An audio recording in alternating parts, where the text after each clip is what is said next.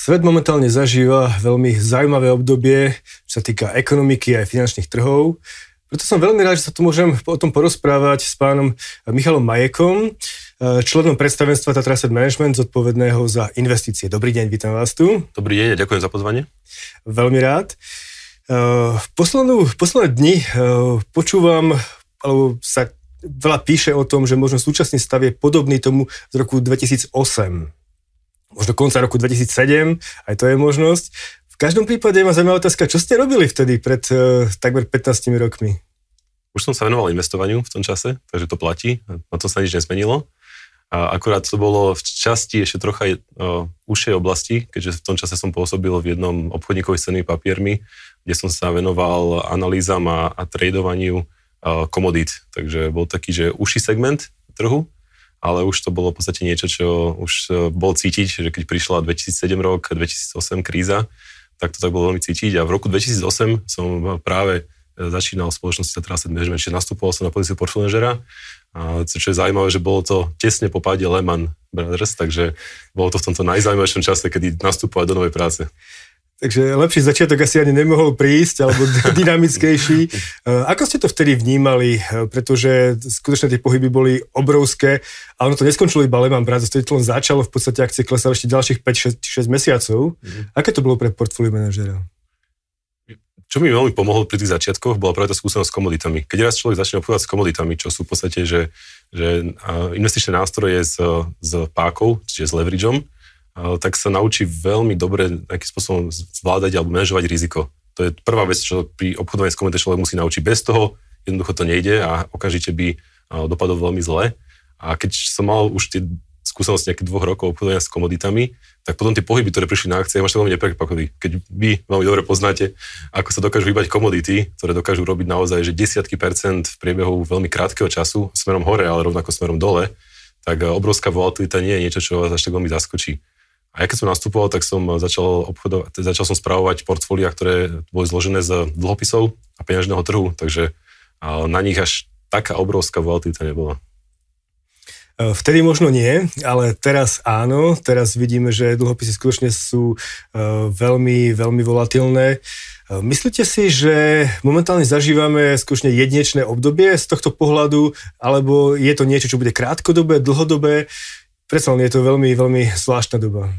Je to jedinečné, už len keď si pozrieme na také, že štatistiky alebo čísla dlhopisového trhu momentálne, keď si pozrieť za posledných 30 rokov dozadu, aký bol priemerný e, ročný pokles, maximálny ročný pokles e, v priemere za tých 30 rokov na dlhopisových trhoch, tak bol niekde okolo 3%. Tento rok sme zhruba minus 17 to je asi takže 5-násobne väčší, ako bol to, čo sme zažívali bežne. Ale ten, ten, ten priemer bol šta, stabilný, to nebol taký, že keď zoberieme, že akcie, že dlhodobo rastú 9%, ale znamená to, že môžu ísť plus 30 alebo minus 30, tak tý, pri tých dlhopisoch bol ten maximálny, keď rok, čo rok, maximálny pokles ročný na dlhopisoch v priebehu toho roka, v priebehu daného roka, bol niekde okolo 2-3% stabilne. To bolo také, že tam sa veľmi nič nemenilo, keď zoberieme tie, tie čísla, tak to bolo veľmi pekné. Tento rok je úplne že výnimka, takže sme určite vo výnimočnom roku.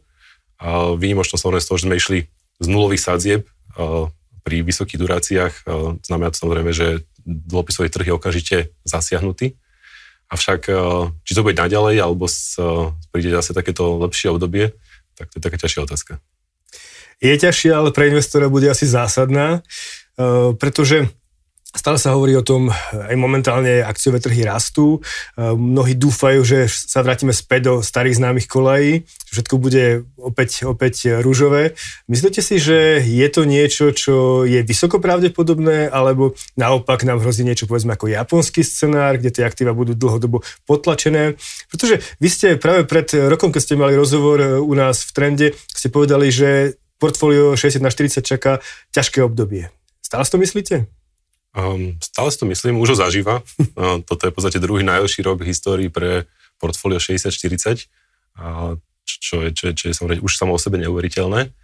Uh, akcie momentálne, keď sa nepozrieme, tak jednu vec, čo viem jednoznačne povedať, že sa nachádzame v tom medveďom trhu, tom poklesnom trhu, takom tom klasickom štandardnom. To, čo sme zažili v roku 2020, keď akcie padli dole celo 30%, a každý to označil za medvedí trh, to nebol v podstate medvedí z hľadiska tej, tej, toho správania sa toho trhu to bol taký, že, že trh ktorý bol, nazvime to, že, že event risk trh, alebo trh na základe nejakého rizika, nejakej udalosti, nečakané udalosti, to rýchlo padol. Skôr by som povedal, že 2020 bol taký rok ako, ako rok 1987, keď sme mali prepad na akciách v jeden deň o 20%, náhly z, z, z neazdajky, tak to bol skôr uh, ten COVID, ten, tie poklesy COVIDu. To, čo vidíme teraz, je taký ten klasickejší medvedí trh, taký, čo sme videli, ako si spomínali, 2007 až, až 2009, alebo ako sme videli 2000 až, až 2002. Také tie, tie štandardnejšie medvedie trhy. To, prečo hovorím, že štandardnejšie? Podľa správania. Lebo v týchto medvedích trhoch sa investori inak správajú, aj akcie sa inak správajú. Vidíme to aj tento rok jednoducho. Máme tam stabilný pokles do stále nových a nových minim, ktorý samozrejme je nejakým spôsobom prerušovaný takými, že krátkými pohybmi smerom nahor, ktoré sa označujú, že release, alebo krátkodobé nárasty, ktoré dokážu byť silné, niekedy naozaj dynamické a vždy tak je ten nádej pre, toho, pre tých bíkov, pre tých optimistických investorov, že, že sa akcie odrážajú, avšak okamžite tá ich nádej v nejakom bode potom je schladená a trh sa vráti naspäť do nových minim. Zatiaľ toto nebolo narušené, zatiaľ to nebolo to, že by ten trh urobil nové minima, odrazil sa, išiel nejak smerom dole opäť, chytil znova nejaký nový, nový tlak smerom nadol tam sa niekde zastavil, ale nevytvoril už nové minima a potom sa z nich odrazil vyššie. Toto je správanie, ako väčšinou sa správajú medvede trhy za normálnych okolností. Musia ukázať nejakú tú sílu, ale nie takúto tú sílu, že po veľkých výpredajoch, kde každý teraz už má nádej, že sa to odráža, tak um, to, zatiaľ sme v takomto type správania to, to, toho trhu samotného, takto sa zatiaľ správa trh. Je to medvedí trh, to je, to je prvá vec. Takže akákoľvek nádej, ktorú, ktorú investor má, musí byť vždy opatrný uh, v takomto trhu. Áno, môže to byť, môže každé to nové dno už môže byť to finálne dno, tento nové minimum môže už byť to, to dno na tom trhu, ale ja, ja som stále taký, že opatrný investor a chcem si počkať, či ten trh ukáže viacej síly. Pri medvedích trhoch nie je dôležité chytať minimum alebo snažiť sa chytiť nejaké dno. Je to veľmi nebezpečná stratégia. Vždy je čas si počkať. Byčí trh, keď raz začne, tak dá milión šancí do toho sa, trhu sa zapojiť a nie je dôležité sa náhliť s nejakými rýchlymi uzávermi.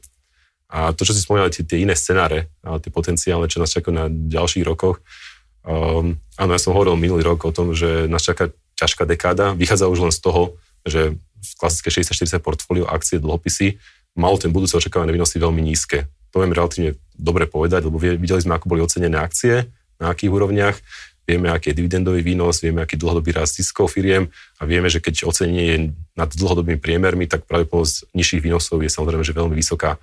Pri dlhopisoch, ktoré mali v tom čase výnos do spadnosti na 10 rokov, že 0%, povedzme, v Európe dokonca mínus, v Amerike niečo, nejaký, nejaký plus, ale keď sme to zahedžovali do eur, tak by to bolo vlastne to isté. Tak sme vedeli ľahko povedať, že 60-40 bude mať naozaj ťažkú dekádu. Stále si myslím, že tá dekáda bude ťažká, aj keby sa teraz tohto že odrazilo že smerom nahor, ale už samozrejme ten prvý ťažký krok sa spravil, takže už bude možno niečo lepšie, ako som hovoril pred rokom. Tých najbližších rokov, 10 rokov od teraz ale nikdy sa nedá vylúčiť aj, aj scenár, kde akcie dlhší čas e, nepôjdu e, smerom nahor na novom, e, nejakom, nejakom novom byčom trhu. To znamená veľmi ľahko že To sme videli v minulosti vo veľa prípadoch obdobia ako 2000-2010, keď akcie za 10 rokov nič nespravili, americké akcie, alebo obdobie 1965 až 1982, kde akcie nejakých 17 rokov sa držali v pásme. To je úplne bežné. Ne, sa už do 30 rokov, keď sme to mali úplne rovnaké ktorý tiež trval viac ako dekádu. Také obdobia sú bežné a po silných, silných eh, byčích trhoch aj prirodzené. Ten trh musí skonsolidovať tie zisky, investori sa musia trocha upokojiť a príde naozaj nejaké obdobie, ktoré môže byť náročnejšie z tohto pohľadu. Eh, momentálne to obdobie formujú hlavne veci ako inflácia a možno ekonomický rast, ktorý je závislý aj od toho, ako sa eh, Západ postaví k Číne, k Rusku, k dostupnosti energií, toto je vec, ktorá je pomerne zložitá a pomerne dôležitá pre budúcnosť. Myslíte si skutočne aj vy, teda to je môj pohľad, myslíte si aj vy, že toto môže mať dlhodobý vplyv na výkonnosť portfólií? Tých faktorov, ktoré sa tento rok dalo dokopy, je naozaj že veľa, eh, alebo za posledný rok, rok, dva roky, alebo až tri, keď zarátame ešte aj, aj COVID, ktorý tam samozrejme hral tiež veľkú rolu. Eh, samozrejme, inflácia je niečo, čo je, čo je obrovský dôležitý fenomén. Nemali sme ho tu 30 rokov ako nejaký problém každý si od neho odvykol, v podstate investori zabudli, že existuje niečo také ako že vyššia inflácia a mohli sa na to úplne dať to do kuta a dať, e, nechať to až bokom, tento faktor. Tento rok to zrazu máme, centrálne banky na to reagujú. úrokové sadzby sú kľúčová vec e, pre investora, samozrejme z každého hľadiska, či už hľadiska budúcich očakávaní a tým pádom diskontovania budúcich potenciálnych príjmov z tých, z tých rizikových aktív, ktoré majú. Takže toto, že určite veľkú rolu rať bude. Teraz, že, že predpovedať, čo sa bude diať ďalej s infláciou, to, to si ja netrúfam. Ja som vždy veľký zástanca princípu, že nesnažím sa predpovedať absolútne. Podľa mňa finančné trhy, ekonomika je tak živý, obrovský organizmus, ktorý je nemožné predpovedať. A hrať sa s nejakými prognozami, že teraz dáme predpoveď, že z budúci rok bude inflácia na úrovni 5 alebo 10 Pre mňa môže byť aj jeden, aj druhý scenár úplne, úplne že reálny a viem si ho veľmi ľahko predstaviť. Skôr dôležité to, že čo sa na tom trhu deje, ako sa tie aktíva samotné správajú a reagovať na to, na, na, na to správanie týchto aktív. To je pre mňa dôležitejšie z pohľadu investorov, ako sa snažiť veľmi špekulovať o tom, že čo sa bude diať s premenými. Centrálne banky si stále často myslia, že dokážu predpovedať veci. To je možno taká ich najväčšia chyba a keď kritiky dostali za posledné roky celku dosť, niekedy zaslúžené, niekedy menej, a, ale takéto ich predstava, že budú vedieť predpovedať, čo sa bude diať, že dáme že na 5 rokov prognózu, kde sa bude inflácia hýbať a na základe toho budeme nastavovať monetárnu politiku, je podľa taká, že ilúzia a, a niekedy by možno chcelo také viacej, že reality z toho pohľadu, že, že skôr reagovať na, na tie dáta, ktoré prichádzajú a na základe nich prispôsobovať uh, tú politiku a nedávať príliš veľké očakávania do budúcnosti. A, takže ja nie som veľký jasný tohto predpovedenia, tohto typu analýz a, a prognóz, takže vôbec netuším, kde sa, kde sa inflácia bude hýbať, ale to, že bude faktorom na minulej blízkej dobe určite, kým inflácia neklesne naspäť po 2%, tak, tak faktorom bude. Keď klesne, tak asi znova prestane byť nejakým miere faktorom, ale, ale bude. Oveľa zaujímavejšie faktory, samozrejme také dôležitejšie sú tie iné, čo ste spomenuli, napríklad Čína a vzťah medzi USA a Čínou do budúcnosti, to je jeden veľmi zaujímavý faktor. Dobre, začali ste s ním, tak povedzte, z akého pohľadu je zaujímavý tento faktor, ako môže ovplyvniť finančné trhy? Mm, to, čo vidíme v posledných rokoch, čo je nepochybné, je, je snaha Číny získať si silnejšie postavenie ako z pohľadu veľmocí vo svete. Doteraz, obrazne povedané, boli to USA, ktoré vždy rozdávali karty vo svetovom dianí a Čína si v posledných rokoch získala také veľké sebavedomie, že má pocit, že už by mohla byť ona tá, ktorá bude tiež tie karty viacej rozdávať. A vidím to hlavne za súčasného prezidenta Xiho, ktorý si aj teraz v oktobri na, na poslednom kongrese výraznejšie posilňuje svoju pozíciu. Je, je zrejme, že tak silnú pozíciu, ako má on momentálne v Číne, doteraz nemal asi žiaden z lídrov Číny. Okrem má možno? Okrem má, samozrejme, to už ideme veľmi ďaleko. Od má, tí všetci tí, ktorí prišli, tak v podstate vždy viac rešpektovali takú nejakú kolektívnu, kolektívne rozhodovanie a kolektívnu vôľu. A Xi má zjavne svoje názory, svoje plány a minimálne z jeho pôsobenia za posledné roky vidno, že dáva väčší dôraz na dominanciu Číny, dáva väčší dôraz na presadzovanie záujmov Číny v zahraničí, čo častokrát nebolo v záujme Číny úplne, alebo teda v tých eh, prioritách Číny úplne na, úplne na prvom mieste. A, tým pádom smerujeme k tomu, že, že Čína si bude snažiť získať nejaké silnejšie postavenie. Samozrejme, čo to znamená, je v istom bode nejaká nevyhnutná konfrontácia medzi USA a Čínou. Tá konfrontácia môže byť mnohorakého rázu. Prvé kroky už sme tam mali, keď za, za prezidenta Trumpa USA zaviedli naozaj výraznejšie clá na, na, na, čínske, na čínske dovozy. To boli možno také tie prvky obchodnej vojny, ale takéto veci veľmi ľahko vedia prejsť do nejakého že konfliktu budúcnosti a tento konflikt sa, sa bude eskalovať. Čiže Čína sa bude snažiť získať silnejšiu pozíciu v ekonomickej oblasti ešte a, a takisto sa bude snažiť posilňovať silnejšiu svoju pozíciu v, v geopolitickej oblasti, čo samozrejme nevyhnutne bude dochádzať nejakým tým trecím plochám. A prečo to je pre spolu investora dôležité samozrejme, keď sa bavíme o dvoch svetových veľmociach, ktoré sa dostávajú do istého mieru konfliktu, tak sú to samozrejme že rizika, ktoré tam, ktoré tam sú obrovské. To znamená, tie dopady môžu byť mnohorakého rázu. Vieme, že Čína má stále pozornosť na, na Tajvan. Tajvan ako mm, extrémne dôležitá súčasť pre svetovú ekonomiku z pohľadu toho, že to je v podstate hlavný výrobca mikročipov na svete tak e, to všetko má samozrejme, že ten dopad e, následne na, na, na celú svetovú ekonomiku už len takýto jednoduchý fakt. Napriek tomu, že hovoríte, že nechcete špekulovať o budúcnosti svetovej ekonomiky, ekonomickom raste, inflácii a tak ďalej, tak toto mi pripomína teóriu Rea Dalia o tom, že predsa máme nejaký clash mocností momentálne a tam môže z jeho pohľadu vyhra Čína, lebo Čína je tá veľmoc budúcnosti. Ja som k tomu o mnoho skeptickejší, teda neviem, že aký je váš názor, či áno, lebo podľa mňa ten raz je postavený dosť na vode, neviem. Mm-hmm. Ray Dalio je podľa mňa jeden vynikajúci odborník, ktorého práce určite odporúčam jeho knihy čítať. A to, čo spomínate, áno, je jedna z tých teórií, ktorá hovorí o tom, že, že vo svete sa podstate tie, tie cykly veľmoci striedajú neustále. Je vždy nejaká dominantná veľmoc vo svete, ktorá však má tie svoje obdobia na zostupu, nejaké, nejakého vrcholu a potom nejakého postupného úpadku, ktoré vychádzajú už zo samotných takých tých ekonomických vzťahov, ktoré tam vnútri prebiehajú, aj takého prirodzeného spôsob, ako iné krajiny sa snažia potom challengeovať túto, túto veľmoc. Tak to bolo v minulosti, pred Amerikou sme mali Veľkú Britániu, pred ňou to bolo Holandsko, pred nimi to bolo Španielsko a môžeme ísť takto ďalej. Red Dalio išiel takto až do obdobia, myslím, že rímskej ríše. Um, takže tá jeho teória naozaj hovorí o tom, že, že USA ako dominantná veľmoc momentálne už je v tej prvej fáze nejakého že, že úpadku. Môže s tým človek súhlasiť nemusí, ale ťažko sa mu dá uprieť ten, ten rozsah jeho researchu, ktorý za týmto celým, toto celou teóriou je.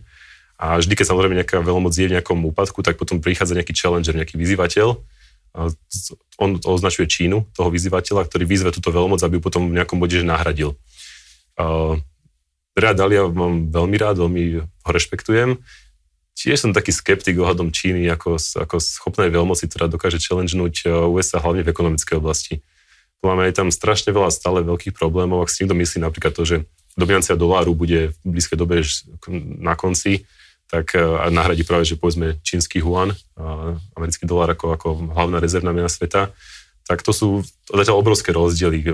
USA tvoria, teda americký dolár tvorí 60% svetových eh, rezervných, svetových rezerv vo svete, 80% transakcií vo svete sa robí s americkým dolárom, čínsky yuan tvorí menej ako 3% svetových rezerv a transakcií s ním sa robí približne rovnaké percento, alebo nejaké také veľmi nízke. A čínska ekonomika sa vždy snažila postaviť, eh, alebo čínska vláda sa vždy snažila postaviť ekonomiku na tom princípe, že kombinácia kapitalistického systému, kde umožňuje súkromné vlastníctvo, ale stále s tým centrálnym riadením komunistickej strany, ktorá má štátne podniky, prostredníctvom štátnych podnikov sa snaží tú ekonomiku v podstate nejak nasprovávať. Hlavne banky možno? Banky takisto výrazne mať pod kontrolou a, a táto, táto kombinácia z ich pohľadu takého nejakého, že nazvime to, že nejakého mixu medzi kapitalizmom a, a komunizmom, tak má za následok síce na jednej strane, že obrovský náraz ekonomický tým, že trocha uvoľnili ruky ekonomike a tá ekonomika je obrovská minulé z počtu ľudí, keď máte 1,5 miliardy ľudí krajine, tak keď im uvoľníte ruky, tak samozrejme ten, tá ekonomika z toho dokáže výrazne ťažiť, hlavne v tých, tých prvých fázach, tých, tých, tých fázach, keď si má poskočiť výraznejšie, to dokáže. Potom začína problém v nejakých neskorších fázach. A teraz, keď sa to pozrieme na súčasnú čínsku ekonomiku, tak vidíme tých, tých problémov strašne veľa. Tých, tých slabých miest je tam naozaj že obrovské množstvo. Či už len realitný sektor, ktorý samozrejme minulý rokov bol silne podporovaný. Čínska vláda chcela, aby aby, aby Číňania sa presúvali viac z vidieka do miest, tým pádom podporovala výraznú výstavbu v mestách, ale na ten realitný sektor sa tak nabublal, že myslím, že súčasne tvorí štvrtinu čínskej ekonomiky. To je, to je, to je obrovské číslo, to je, to je ďaleko, ďaleko väčšie, ako tvorí realitný sektor hociakom inej, hociakej ekonomike sveta, v západnom svete, v západnej Európe alebo, alebo Spojených štátoch. A tým pádom akýkoľvek problém toto realitnom sektore má okamžite následky na, na ekonomiku ako takú čínsky yuan ako, ako mena, ako rezervná mena má tak strašne to ďaleko. Poprvé nie je konvertibilná. To znamená, že skúste si kúpiť eh, niekde mimo Číny. Akože to je, to je tak, že nemožné. A to znamená, že kým tieto veci sa nezmenia, tak, tak to ľahko sa nezmení. Plus na to, aby sa Čína mohla stať eh, hlavnou veľmocou sveta, hlavnou rezervnou menou sveta, tak by sa musel zmeniť ten základná vec. A to je to, že Čína je v súčasnosti exportná ekonomika. To znamená, Čína produkuje a vyváža má obrovské prebytky na, na strane obchodnej bilancie, čo vyplýva práve z toho, že viacej vyvezie ako, ako dovezie. Ale ak chcete byť rezervnou menou sveta, hlavnou rezervnou sveta, tak vy musíte byť presne ten opak. Vy musíte viac dovážať tovarov, ako, ako veziete, lebo vy, ste, vy musíte byť vývozca kapitálu, vy musíte vyvážať vlastnú menu do sveta, vy musíte ten, ten huan dostať do všetkých kútov sveta a, a, a to je proste niečo, čo by ste museli úplne otočiť čínsku ekonomiku. Číňania sa to snažili v posledných rokoch robiť, preto strašne podporovali ten silnejší domáci dopyt, ale vidíme, že nemá to také následky. Čínska ekonomika neustále spomaluje, dokonca aj na ich oficiálnych číslach, ktoré um, stále si myslím, že, že keď vidíte rok čo rok 6% rast HDP, tak, eh, tak, si, tak ste skeptik, že či tie čísla sú správne alebo nie sú správne, lebo lebo jednoducho zatiaľ žiadna krajina na svete nedokázala doceliť to, aby ekonomika rástla stabilne každý rok rovnakým tempom, rovnak presne ako si od začiatku roka dala ten cieľ, tak na konci roka ten cieľ splnila. To je proste buď neuveriteľné, alebo to nedôverujete. Z toho, ako to vnímam ja, je to možno aj uveriteľné vzhľadom k tomu, že Čína sa masívne zadlžila. To znamená, že ten dlh išiel exponenciálne dohora a tým dokázal podporiť ten lineárny rast. Ale zjavne tento rok ukazuje, že to asi nie je udržateľný model. Ale vy ste povedali pár zaujímavých vecí a na to chcem opýtať ako portfólio manažera teraz, už nie ako človek, ktorý má nejaký názor na nejakú vec, ale ako portfólio manažera je tam oblasť ako dolár, americký dolár. A ja som posledné, e, posledný rok, alebo posledné, ako viac ako rok, bol privržencom amerického dolára. Investovať do dolárových aktív. Uh-huh. Môže také niečo spraviť investor, teda portfólio manažer na Slovensku? Že bude investovať do dolárových aktív bez toho, bez toho aby ich musel hedžovať? Uh-huh. Môže, samozrejme. Vždy závisí od investičnej stratégie toho daného portfólio manažera.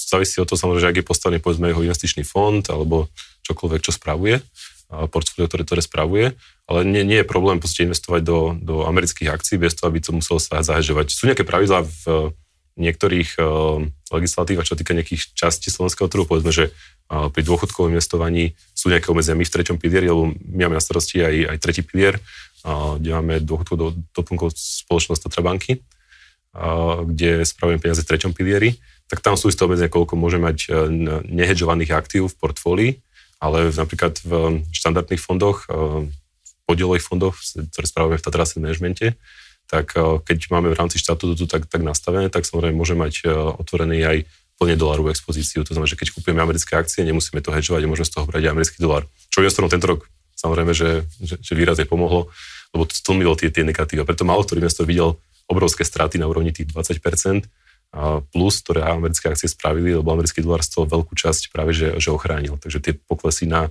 na, na fondoch alebo na investičných portfóliách boli oveľa nižšie. Uh, aký je ten bežný úzus? Uh, v podstate in portfólio manažery nechávajú nejakú časť nehedžovanú, alebo ten úzus je...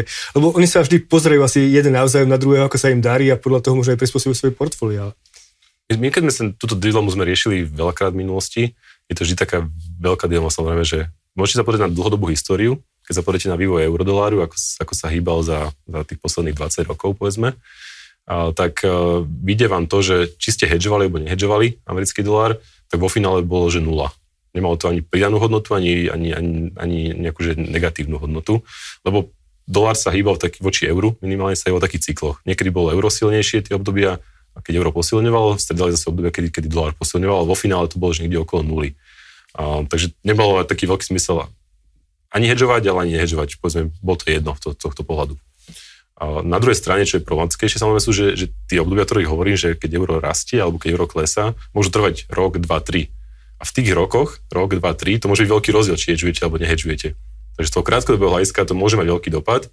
Portfólio samozrejme berie ten, aj ten krátkodobý ohľad úvahy, vždy sa vždy to musí brať, lebo málo kto má tu ten benefit z toho, že môže povedať, že 3 roky mám slabú výkonnosť, počkajte, investori buďte pokojní, všetko je v poriadku, moje nakoniec sa, naplní a za 5, ďalších 5 rokov sa ukáže ten, naplno ten, ten, ten benefit. To investor častokrát nemá tú trpezlivosť a keď vidí, povedzme, že horšiu výkonnosť alebo niečo podobné, tak môže byť skôr nervózny. Takže um, my vždy hovoríme, že radi investujeme na dlhodobu, na, na, na, na dlhodobý horizont, na dlhšiu dobu, avšak stále musíme mať niekde v pamäti aj, tú, aj ten, tú krátkodobosť, aj ten krátkodobejší pohľad. Lebo jednoducho, kým raz nie ste v riešení, z ktorého klient nevie vystúpiť, tak vždy môže sa rozhodnúť, že teda vystúpi, keď sa mu nepáči tá výkonnosť a nemusí znášať tie priebežné horšie čísla, ktoré môžete mať versus povedzme iné fondy na trhu, konkurencia a podobne.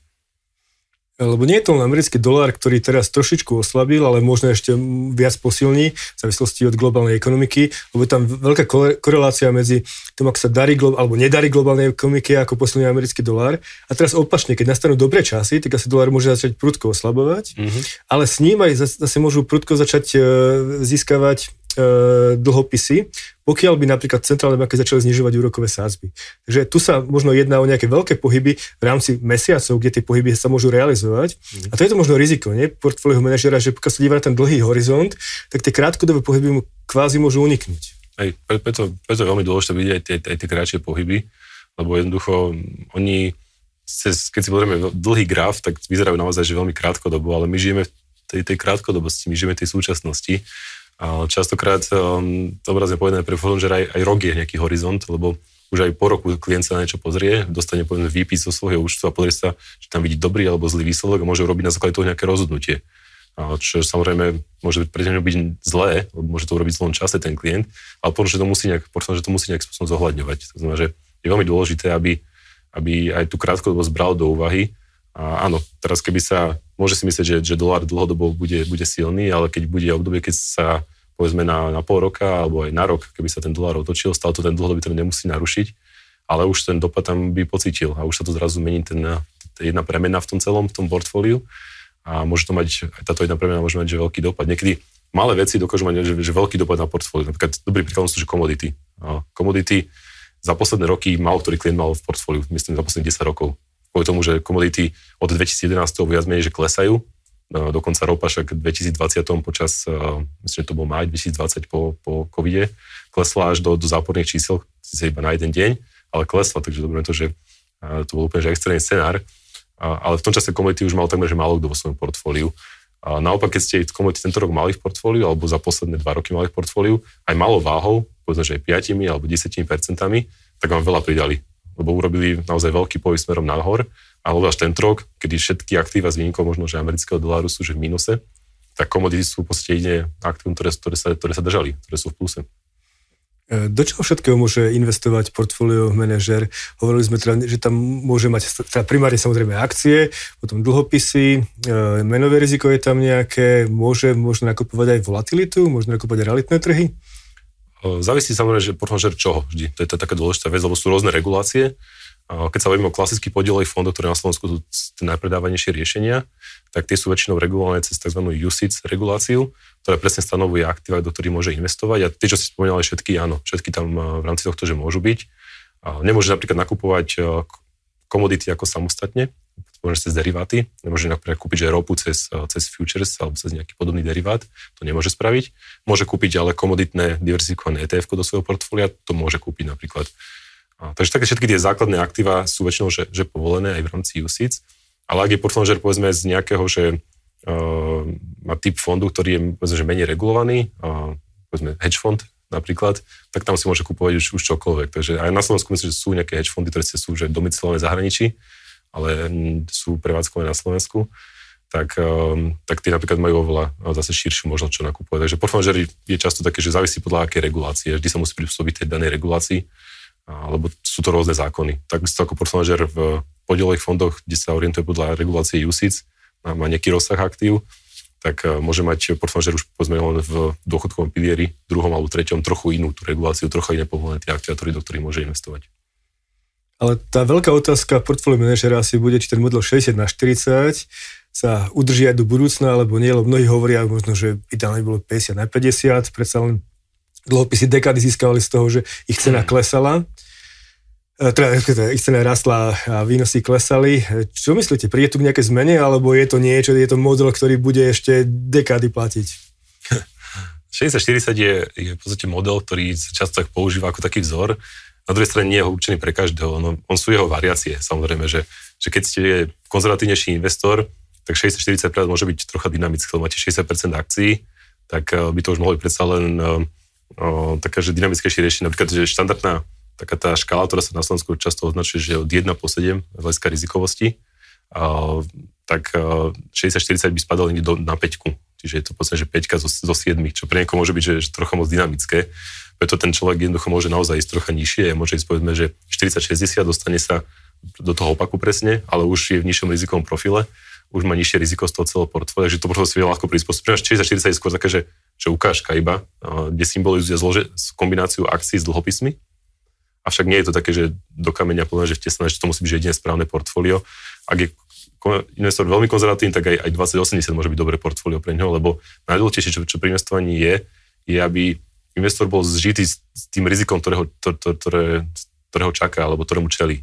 To je to, to je to najdôležitejšie, že investor, ktorý má príliš rizikovú vec, pravdepodobne v nejakom bode spraví zlé rozhodnutie pod panikou, pod vplyvom negatívnych emócií, pod vplyvom negatívnych správ, všetkého lepšie možno mať nižší výnos, ale taký, ktorý udrží, ako potenciálne vyšší výnos, ktorý nevie, nevie vydržať. Lebo keď predáte v tom zlom bode, tak môžete mať dynamickejšie riešenie, tak zarobíte menej ako ten klient, ktorý má to konzervatívnejšie riešenie, ale udrží ho 5, 10, 20 rokov, dlhý čas povedzme. Takže niekedy som taký skeptik toho, že, že tlačí ľudí moc, moc do dynamických vecí, keď na to proste nie sú pripravení.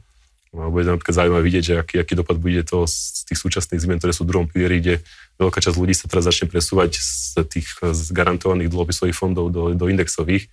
Ľudí, ktorí možno často na to nie sú pripravení.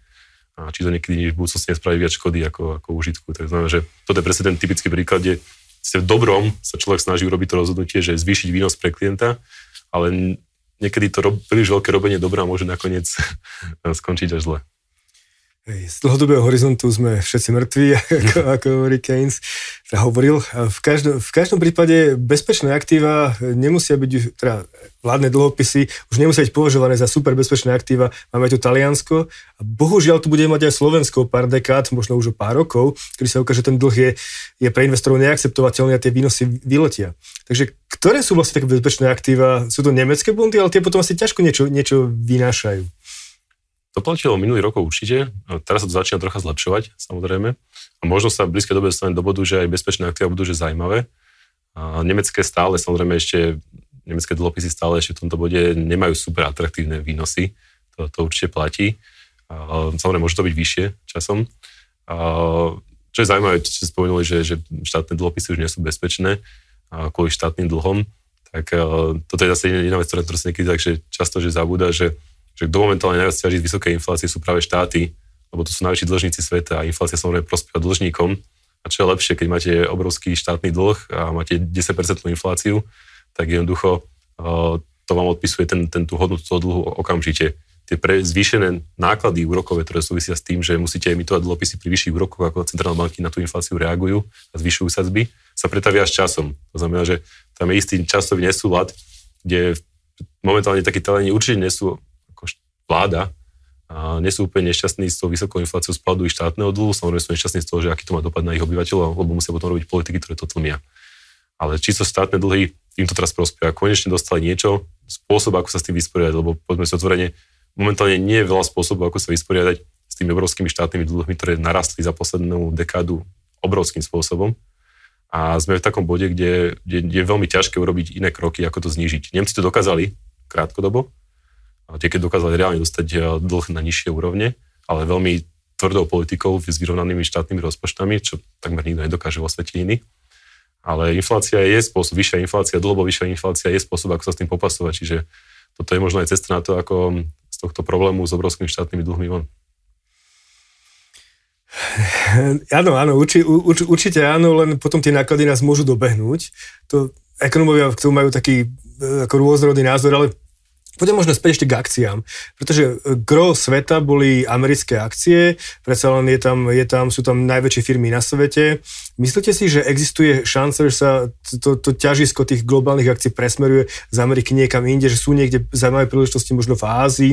Ázia bude teraz dramaticky raz najbližšie dekády, z populácie, možno aj teda pravdepodobne na základe ekonomiky alebo vidíte možno Latinskú Ameriku, e, kde by investor mohol potenciálne rozmýšľať, že kam nasmerovať svoje peniaze? Um, ako som hovoril, veľmi nerad predpovedám veci do budúcnosti a predpovedať, že lídra do budúcnosti je veľmi ťažké.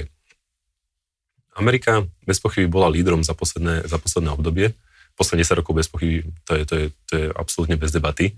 Keď sa pozrieme výkonnosť všetkých hlavných tried aktív v období od 2010 po 2020, tak jeden trh ich všetky ďaleko prekonal a to boli americké akcie prekonal hoci ktoré akcie z iných regiónov, prekonal hoci ktoré iné aktívum. Jednoducho bol to ten, ten, ten líder, ten víťaz toho, tých, tej poslednej dekády. A na druhej strane treba povedať, že v minulosti to nebolo vždy automatické, že americké akcie boli tie, čo najviac zarábali. Niekto tu teraz investuje do amerických akcií s presvedčením to, že je to najlepší trh, ktorý bude nadiaľ najlepší. Nemusí úplne byť eh, spokojný s tým výsledkom, ktorý bude o 10 alebo o 20 rokov je veľká šanca, že, že Amerika svoje líderstvo v nejakom bode niekde presunie inde, alebo sa, od Ameriky sa presunie to líderstvo niekam inám, do, do iných kútov sveta. Zatiaľ je ťažké povedať, že, že čo to bude. A ja tieto prognozy veľmi rád dám, lebo som to veľmi zlý. A nemyslím si, že, že, že to viem povedať. Ale to asi nie je úloha portfólio manažera. Presne, presne. Naša úloha je pozerať sa, čo sa deje na tom trhu. Napríklad vieme to teraz povedať, že treba sledovať, že kde sa nachádza to líderstvo, keď sa pozrieme na akciový trh, v ktorých sektoroch sa nachádza, keď skončí tento bear market, tento medvedí trh, tak pozrieť sa, ktoré, ktoré sektory lídujú, ktoré sú tie, ktoré sa najlepšie odražajú z toho, tam je veľká šanca, že tam budú tí budúci lídry, na, na nich sa pozerať.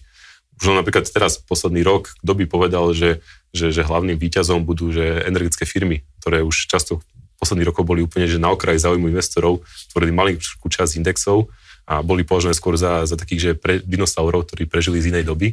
Tento rok sú tým hlavným lídrom, dokonca uh, uh, firmy z, z uholného sektora, čo tiež uhlistvo už považovalo za, na odpis, tak tento rok uholné firmy sú tie, ktoré že, že super, super dobre fungujú alebo dobre idú z hľadiska výkonnosti. A ne, ne, nechcem povedať, že to budú tí lídry do budúcnosti, ale, ale to sú také tie príklady, na ktorých treba sledovať, že čo sa na tom trhu mení. Čo, to, že sa niečo mení, je bez pochyby. Padajú technologickí giganti, ich, eh, do, ich dominancia sa zjavne končí. To, že sme videli za posledné roky firmy ako Amazon, eh, Alphabet, teda bývalý Google, Meta, čiže bývalý Facebook, Netflix, Tesla. Vidíme, že tie firmy strácajú svoju dominanciu a v tomto medveďom trhu sú tie, ktoré ťahajú ten trh momentálne nadol. Je veľká pravdepodobnosť, že nebudú pri tom oživení tým, tým, tým budúcimi lídrami, ale príde nejakým zmenám, ich nahradeniu. A preto bude veľmi dôležité sledovať, keď sa ten trh začne naozaj meniť a vráti sa naspäť do toho, do toho trhu, tak čo budú tí, tie sektory a tí lídry, ktorí, ktorí sa objavia, do nich treba potom že investovať a do nich, do, na nich sa zamerať. Tam nikdy nie je neskoro sa do toho zapojiť, tam človek nemusí to predpovedať, snažiť sa rozmýšľať a analyzovať, čo budú tie, tie, tie sektory alebo tie, aj tie regióny, tie, tie krajiny sveta. Ale stačí, stačí vidieť, čo, čo sa bude držať dobre a čo bude, čo bude uh, mať lepšiu výkonnosť ako, ako povedzme ten, ten hlavný americký index. Eh, vy sa pozeráte na aké triedy aktív? Pozeráte sa na povedzme nejaké etf alebo primárne sa pozeráte iba na nejaké akciové tituly konkrétne? Tie etf môžu byť regionálne, môžu byť sektorové, môžu byť akékoľvek. Čo je vašu, vašim bežným úzusom? Najradšej máme pohľad na rôzne triedy aktív. To môžu byť akcie, dlhopisy, komodity, meny v menšej, menš, menšej miere, ale tiež sa na, na to, na to že, že pozeráme.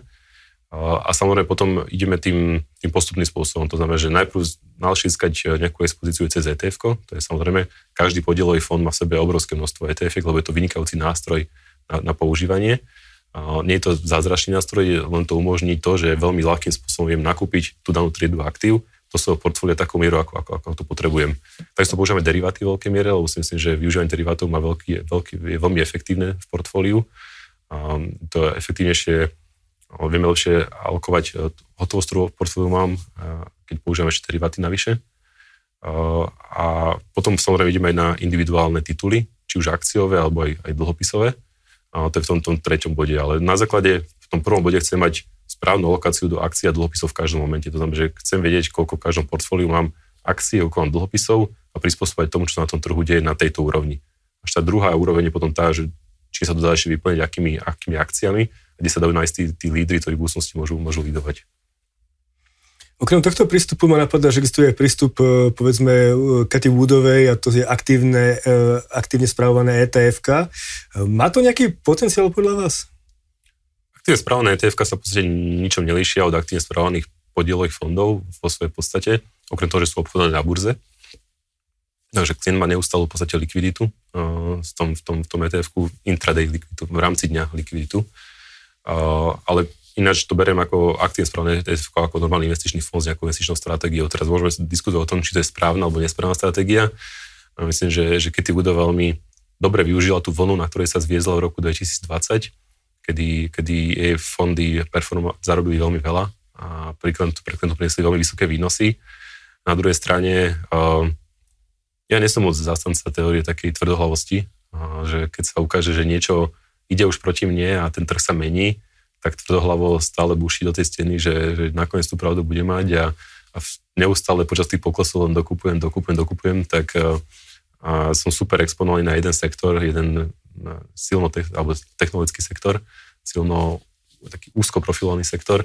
To není úplne môj prísud, takže ja nemám blízko k investičnej stratégii Katy Wood, ale akože rešpektujem, dokázala vyťažiť v tom správnom čase eh, z toho trhu, čo sa dalo, získala obrovské množstvo aktív, obrovské množstvo podporovateľov a z toho ťaží ešte aj ten trh, kde napriek mizernej výkonnosti sú stále prílivy do tých fondov, takže sa to. Tak to je častokrát možno dôležitejšie. A keď nebude Bitcoin 500 tisíc, tak bude milión. Takže aj, aj, aj, aj tak sa to dá povedať. Eh, ešte ma napadá posledná otázka a to je eh, v podstate portfólio manažer versus trh, to znamená aktív správne portfólia versus pasívne, pretože momentálne sa hovorí, že OK, posledných 10 rokov asi pasívne generovali väčšiu alfu, ale v zásade najbližšiu dekádu možno príde o opaku, lebo sú tu také situácie, ktoré sú veľmi špecifické, neštandardné mm. a tu práve môže portfólio manažer mať väčšiu výkonnosť ako trh. Vnímate to asi rovnako predpokladám. Um, pasívne investovanie získalo veľkú podporu práve za náklad tých posledných 10 rokov, to, čo som spomínal že najlepším aktívom poslednej dekády od 2010 do 2020 boli americké akcie. Ten najhlavnejší trh, ktorý je súčasťou každého portfólia, každého investora, ten najdôležitejší, najväčší trh, hlavný akciový trh, ten má najlepšiu výkonnosť. Keď toto sa deje, tak je veľmi ťažké prekonať akékoľvek portfólio, ktoré len držiť, kúpite a držíte. To je, to je logické. V minulosti to však nebolo. Keď si pozrieme o, dekádu skorej, od 2000 do 2010, tak americké akcie boli tým najhorším aktívom za tejto dekáde. Preto v roku 2010 ešte nikto veľmi nevyskakoval, že, že investujte pasívne do, do, do amerických akcií, lebo by ho mali trocha zablázna v v tom čase. A etf získali popularitu ako pasívne investovanie postupným, postupným spôsobom, ale ten hlavný boom prišiel až teraz v tých posledných rokoch. A to je väčšinou tak, že investori chytajú za, za, ten, to, za chvost ten, ten, ten trend vždy. A keď ten trend už v podstate sa točí, tak vtedy je ten na popularitu. Pasívne investovanie je, je samozrejme úplne regulárny spôsob investovania. Nikomu nechcem vyhovárať, je to spôsob, kde sa dá pristupovať k investovaniu nejakým. Na druhej strane si nemyslím, že je jediný a, na, a takisto si myslím, že do budúcnosti naozaj je veľký potenciál pre, pre aktívne investovanie z toho pohľadu, že má väčšiu flexibilitu. Ja som veľký zastanca flexibilného investovania. Ja sa rád prispôsobujem tomu deň na trhu, lebo trhy sa neustále menia a neustále sa deje niečo, čo, čo znamená, že sa musím prispôsobiť tomu, tomu, tomu vývoju. Americké akcie boli lídrom, už nemusia byť.